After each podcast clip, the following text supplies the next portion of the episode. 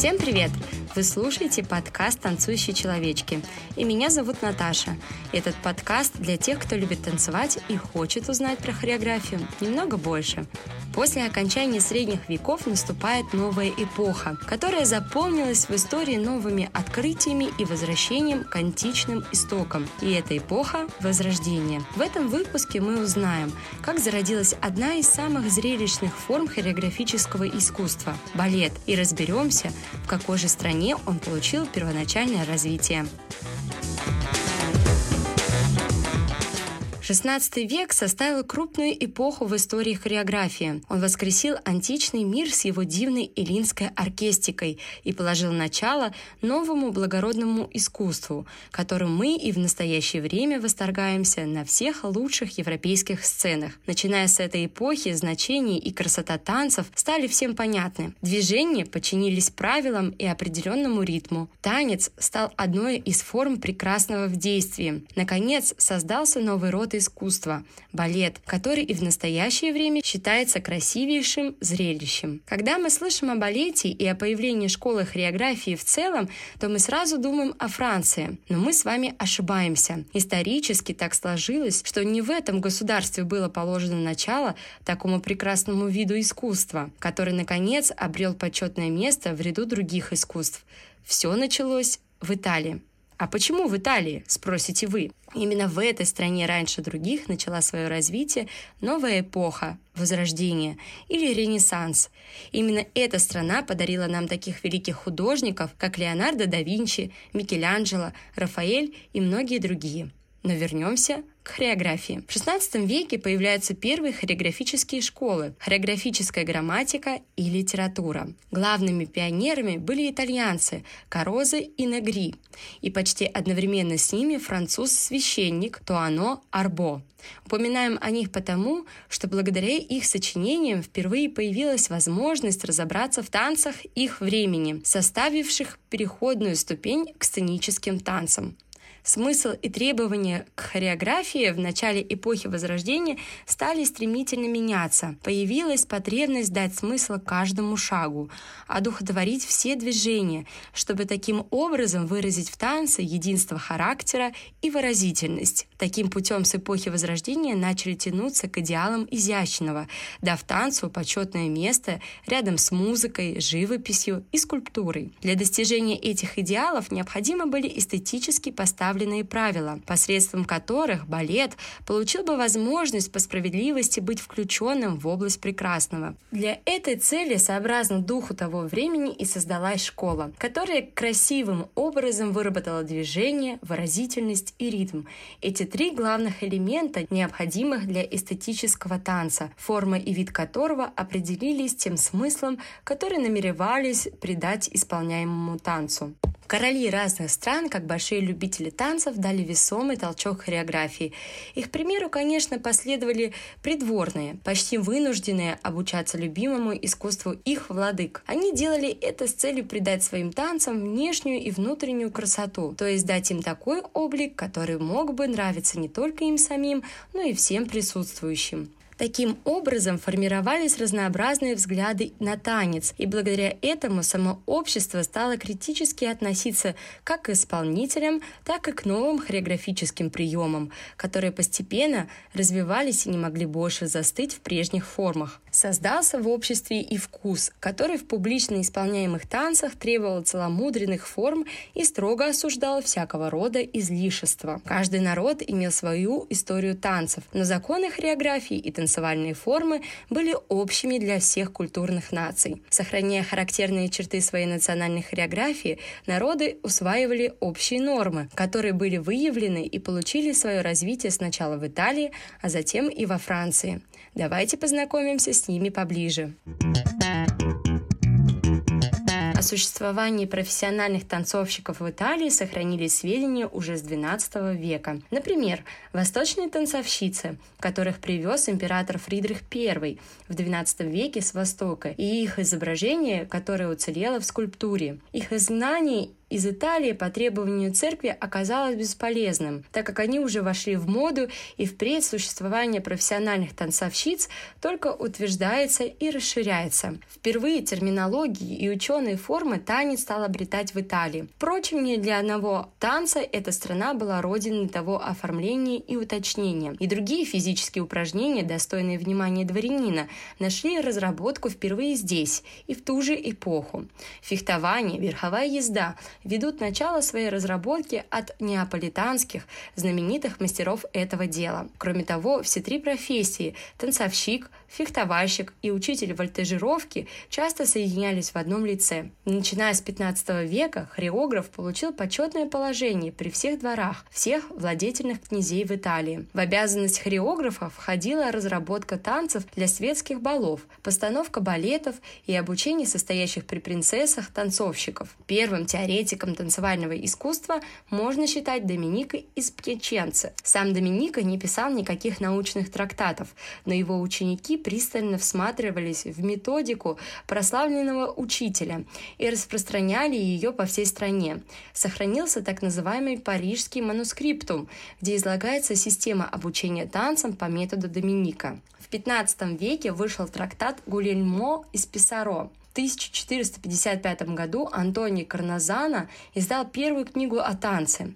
Почти одновременно появляется золотая рукопись бас-дансов, принадлежащая Маргарите Австрийской, где зафиксированы движения и сопровождающие их мелодии. О том, что эти танцы получат к началу 16 столетия всеевропейскую известность, свидетельствует и английский учебник бас-дансов, выпущенный Робертом Камеландом в 1521 году. Среди итальянских трудов в хореографии XVI века заслуживает внимания книга Фабрицио Кароза, в которой он пытается систематизировать не только танцы, но и их составляющие движения. Бытовой танец эпохи Возрождения – танец парный. В нем все больше внимания обращается на мелкие детали и движения рук, манеру носить платье, держать корпус, снимать шляпу, приветствовать партнера и гостей. Хореографы теперь не просто сочиняли танцы или отшлифовывали элементы пластической техники. Они создавали канонические формы танцев и фиксировали их в книгах, где систематизировали движения и делали попытку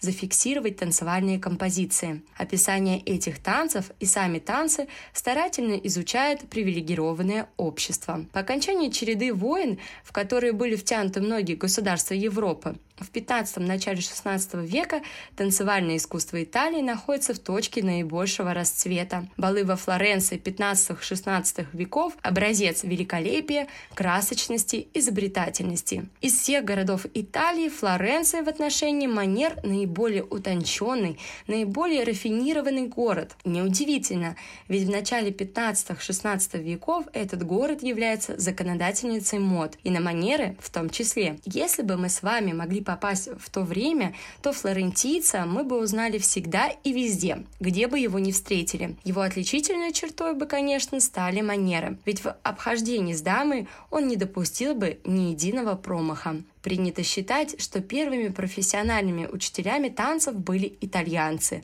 Они участвовали не только у себя на родине, но и приглашались в различные страны. Термины, которыми оперировали итальянские хореографы, проливают свет на характер танцев и манеру исполнения. Большое значение придавалось корпусу и его положению во время танца. Женщина должна была танцевать скромно и легко.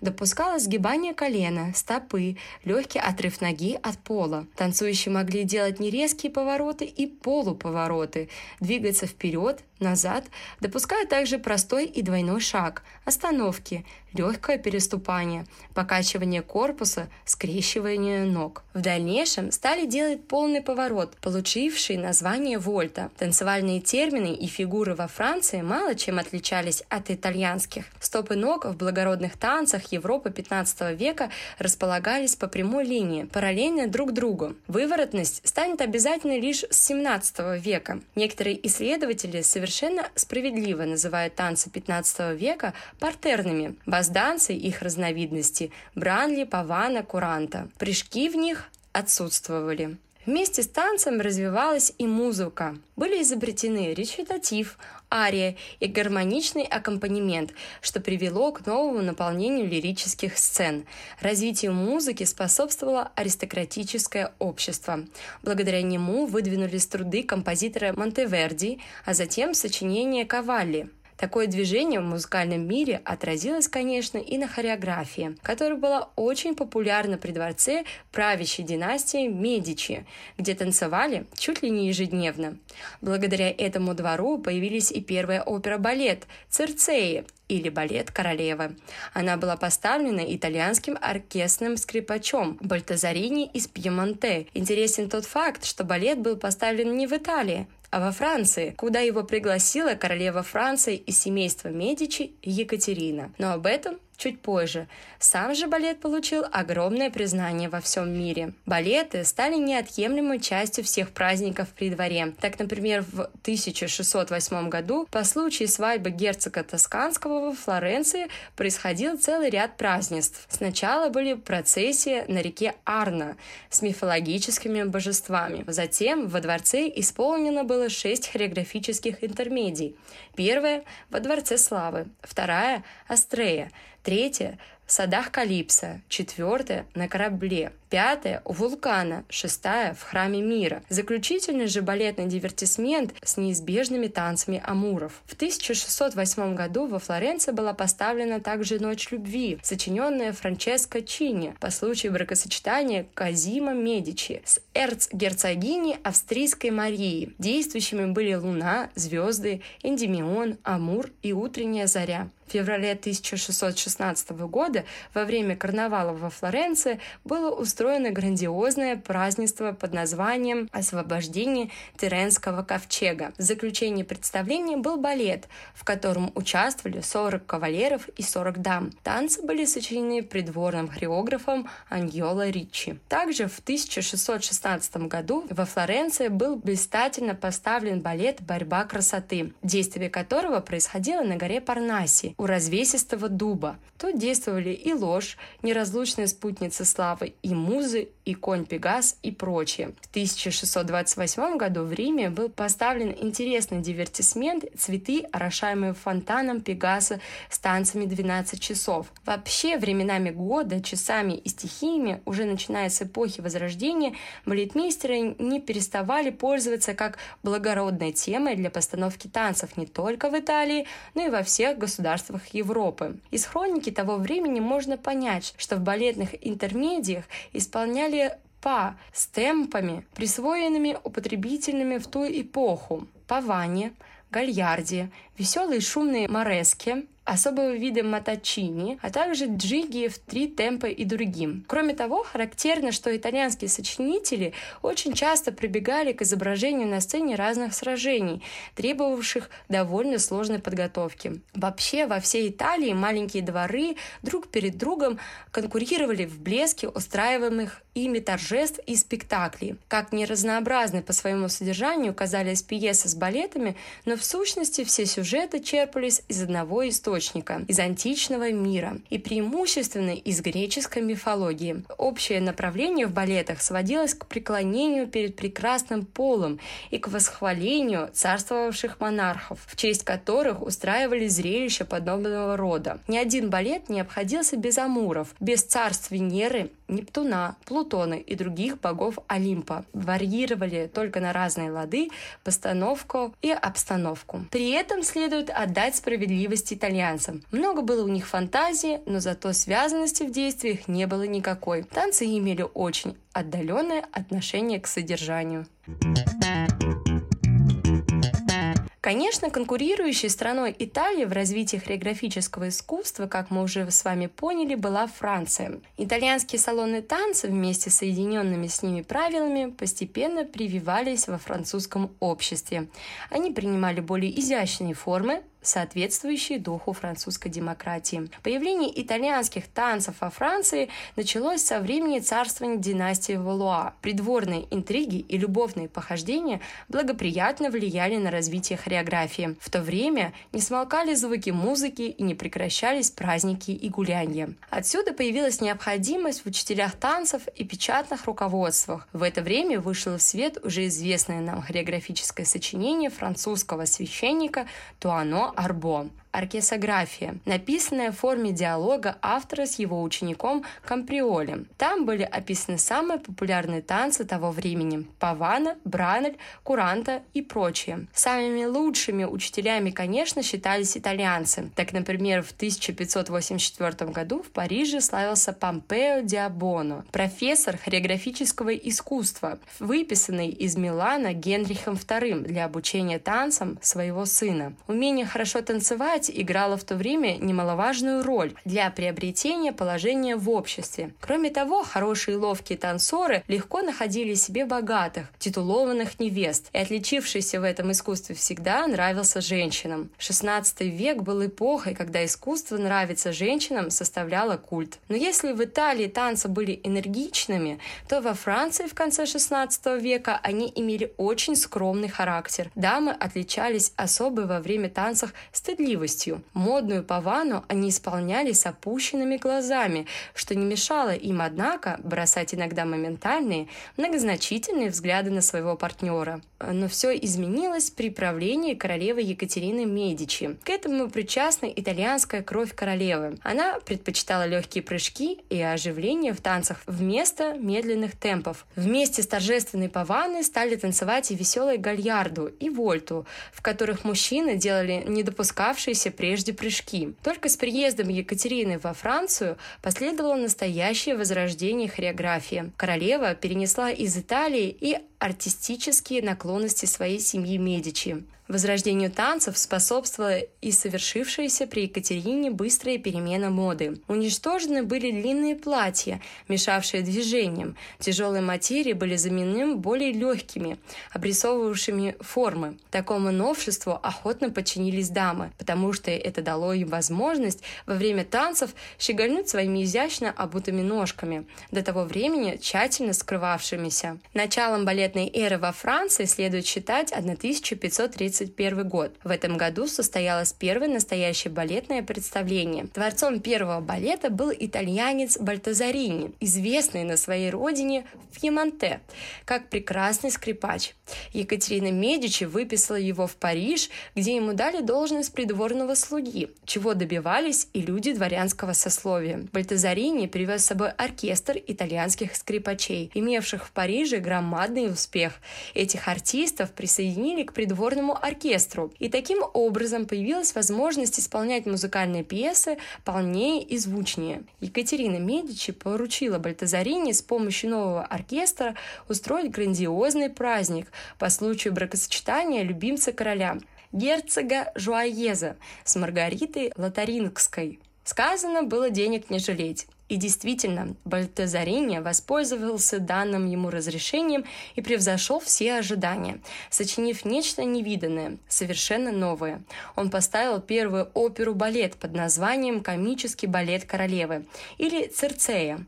Была установлена грань между старой формой хореографических развлечений и новой их формой, положившей начало цельным балетным зрелищам. Поставленная итальянцем «Цирцея» была для французов настоящим откровением, показавшим им возможность совершенствовать балетное искусство в незнакомом до того направлении. Главная заслуга балета королевы заключалась в том, что при его постановке впервые сказалась уже известная система. Действия были объединены определенной мыслью, и хореографическим дивертисментам придан некоторый смысл. Хотя этот балет и сохранил в значительной своей части классическую античную физиономию, но в нем чувствовалось уже его французское происхождение. Чувствовался дух нарождавшегося изящного французского искусства, старавшегося сбросить с себя оковы иностранного влияния. Главные роли были исполнены французами, господами Балье и Саварненом.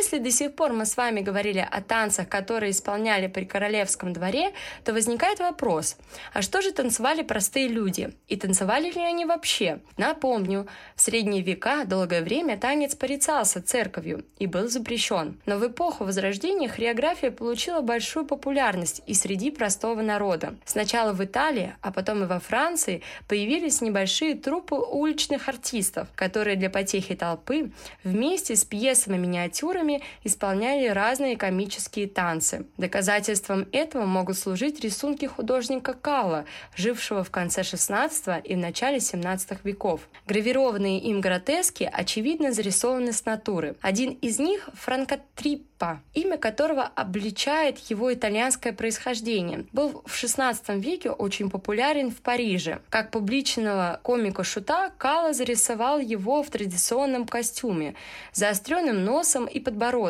в шляпе с двойным пером и в позе веселого плясуна. Не менее характерны и другие гротески, зарисованные тем же Кало. Это были артисты, очевидно, итальянского происхождения, с определенными именами, исполнявшие попарно характерные народные танцы с комическим оттенком.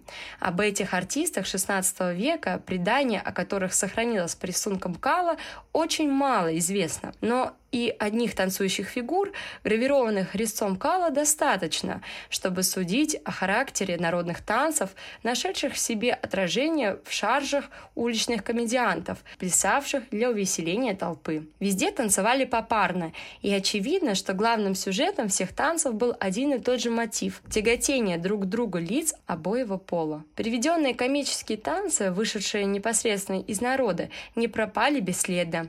Они послужили образцами комического элемента, получившего широкое распространение при постановке тех чисто комических хореографических сцен, которые ставились при дворе в угоду королям Франции.